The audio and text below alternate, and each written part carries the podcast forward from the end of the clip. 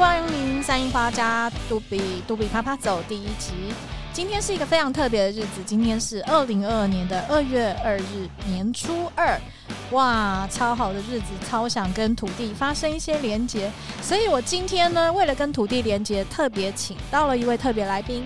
我们欢迎我的好朋友小乔。Hello，各位大家好，我是小乔。新的一年，祝大家新年快乐，虎年行大运。好哇，我们今天来到一个特别的地方，这个地方风和日丽，天气很好，空气好清新，因为我们到了桃园的大溪。小乔，我刚刚有说今天的日子很特别，因为听说二是一个平衡的数字。今天是二零二二年的二月二号，所以今天其实是一个可以发大财的日子。所以我祝大家虎年发大财啊！好，我们刚刚也跟大家说，很想跟土地发生连接。当然，除了拜土地公之外，其实土地大家就会想到的是泥巴跟水，不免俗的就会想到桃，好像也是这样诶、欸，小乔，你要不要跟我们分享一下？呃，桃对你而言的一个生活的意义？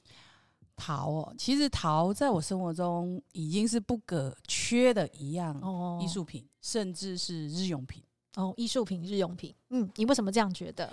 呃，应该这么讲，其实陶这种东西，第一它好清理，好清理，对，好洗，嗯。那我们一般看到的碗盘，其实它就是单色，嗯，或者是特鲜艳，嗯。但是陶呢，做出来的东西，它让你会觉得，哎、欸，那颜色超美，吃饭心情超好。哦，你连洗碗都觉得它美。哦，那可以多洗一点碗。当然了。所以你你刚刚有讲陶，其实在你的生活里面无所不在。当然。那你觉得陶你会拿来怎么使用它？陶我会拿来怎么使用它？我从起床就拿来使用它啦。嗯，例如说漱口杯，漱口杯。然后早上喝茶的茶杯，茶杯，然后吃早餐的盘盘子，对，嗯、那、嗯、心情好一点，插插花的花盆，花盆，哦，对，这样听起来桃真的还蛮多的。像我自己很喜欢用桃，尤其是呃在喝水的时候，因为我特不喜欢那个金属的味道。应该这么讲，其实桃本身土就有矿物质。所以它可以改变，所以为什么现在的人一直在提倡说，呃，要用陶土？呵呵那我自己是这么想啦，因为其实我们从出生的小朋友，其实都一直在用塑料的东西。嗯，那它会经过高温，其实多少难免会有一些比较不好的杂质。嗯，那陶土它只有土，嗯，那简单的釉去烧制。所以它是单纯又很安全的一样物品，所以这我自己是很提倡日用品，所有的东西其实用陶，它是一个健康的一个概念。哦，那你看呢？我们要跟土地连接，讲到陶，可是我感觉你好像对陶还蛮了解的。你大概是什么时候开始跟陶有产生更深的连接？哦，其实很久呢，在我还没认识我老公之前呢。嗯哼，你跟你老公认识多久啦？哎，十五年，十五年。那你老公本身是？其实他是一个做陶的人哦，他是做陶的人。我们等一下第二集的部分也会访谈金刚大师哦，真的，你偷偷约我老公来，对对对。所以你说你是十五六年前开始深入的呃去了解陶，所以你可不可以跟我们一般大众稍微说明一下陶土在你？更深入认识它之后，它有什么样的特性？像你刚刚有讲说，其实塑化的东西，它可能有一些有毒物质。其实陶它就是跟泥土、跟土地有关。你可以稍微再讲一下你的认识。其实，呃，我以前呢，刚还没认识我老公之前，其实对陶其实我就爱，但是我并不那么了解。嗯，后来跟我老公相处认识，诶，从他在拉坯。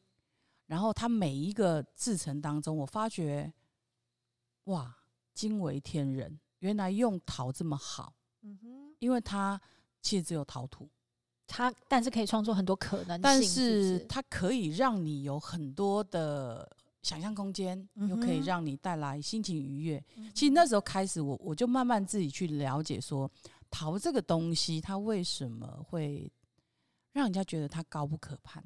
哦，用高不可攀来说明，因为艺术品，艺术品。可是我一直这十几年来，我一直都会叫我老公做一些生活品给我用，因为我觉得它可以让每一个人都去使用它，嗯哼，甚至在你的家里处处可以看到。嗯哼，嗯哼，所以我我觉得它是一个非常好的东西，而且它也让你会有一种环保。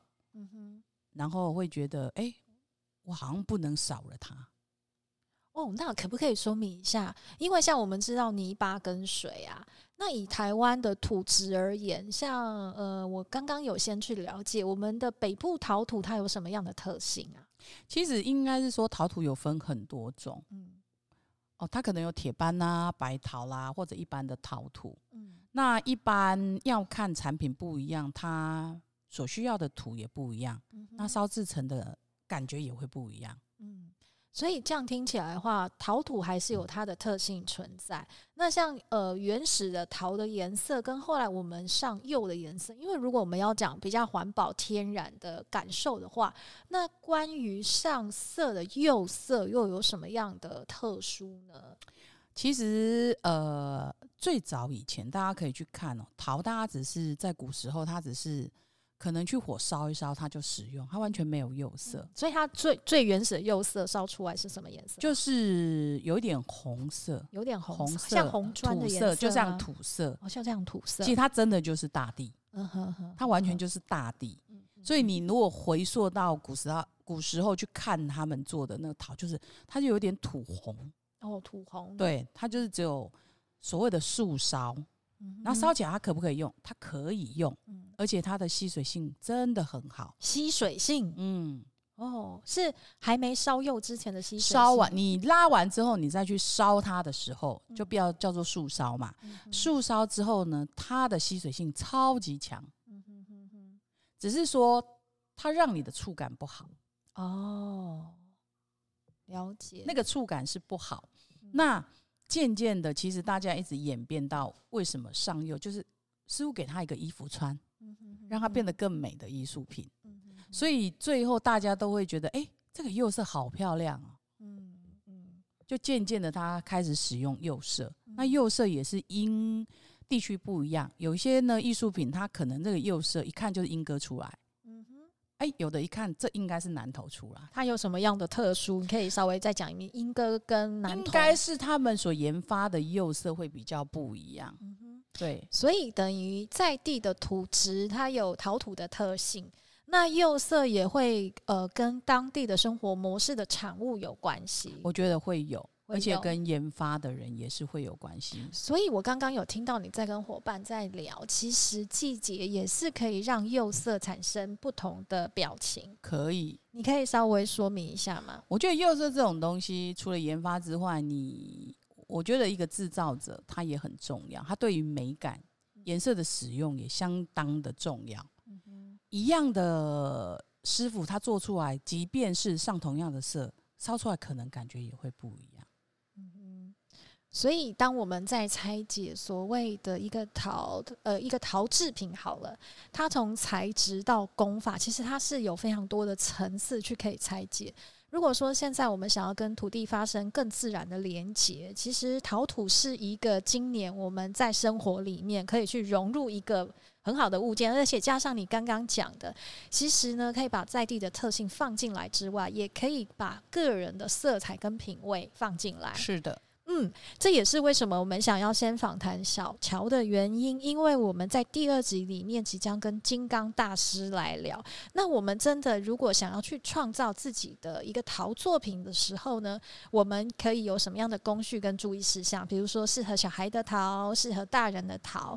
那可不可以让小乔跟我们分享一下？因为我知道你的品牌叫金刚陶作，对，当时为什么会想要取这样的名字？其实金刚陶作呢，是我们的品牌概念。我一直希望我的品牌它能如金刚一样的稳重，嗯，然后我所有的工序是很精粹、很历练够的，甚至我的陶土的研发都一样，包括我的釉色，可以让你觉得它是很稳重的，稳重，对，然后可以让你觉得它是很强壮的，你看到它觉得有一种稳定。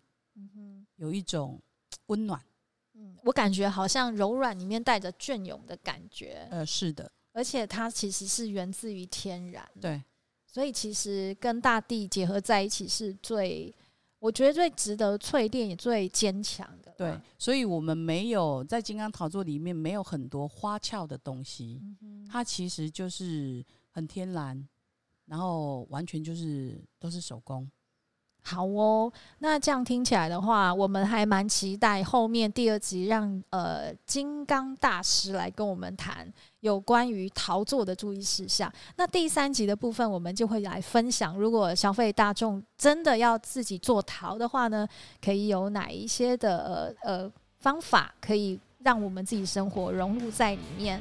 好，那我们这一集非常谢谢小乔，谢谢。那我们后续再期待下一季的录制喽，下次见喽。好，谢谢，拜拜，好，拜拜。